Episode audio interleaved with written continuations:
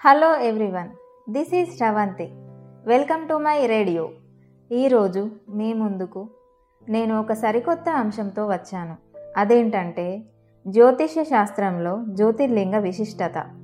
మనందరికీ తెలుసు భారతదేశంలో ఎన్నో శివుని దేవాలయాలు ఉన్నాయని కానీ వాటిలో కేవలం పన్నెండు మాత్రమే జ్యోతిర్లింగాలుగా మనం చెప్పుకుంటాము.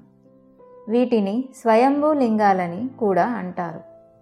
అంటే వాటంతట అవే స్వయంగా వెలసినవి అని అర్థం.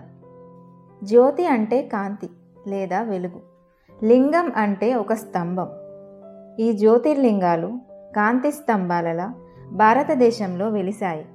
ఇవి ఎంతో శక్తివంతమైన ప్రదేశాలుగా ఆధ్యాత్మిక కేంద్రాలుగా మనకు సుపరిచితమే.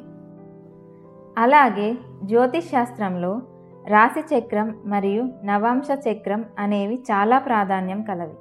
ప్రతి చక్రంలో పన్నెండు రాశులు ఉంటాయి. తొమ్మిది గ్రహాలు ఈ పన్నెండు రాశులలో మనం పుట్టిన రోజు సమయం ప్రాంతం బట్టి ఎక్కడ ఉన్నాయో చూసి జ్యోతిష్య శాస్త్రవేత్తలు మన భవిష్యత్తుని అంచనా వేస్తారు. జ్యోతి అంటే కాంతి లేదా వెలుగు అని చెప్పుకున్నాం కదా శాస్త్రం అంటే సైన్స్. సో మనకు చీకటిగా ఉన్న భవిష్యత్తు దారిని చూడడానికి ఉపయోగపడే కాంతి అన్నమాట. అయితే మనం ఇప్పుడు ఈ పన్నెండు జ్యోతిర్లింగాలకు పన్నెండు రాసులకి వాటి ద్వారా గత జన్మలో చేసిన పాపాలకి ఎలాంటి సంబంధం ఉందనే విషయం ఒక్కొక్క ఎపిసోడ్లో చర్చించుకుందాం. ఇక ఆలస్యం ఎందుకు తర్వాతి ఎపిసోడ్ వినండి.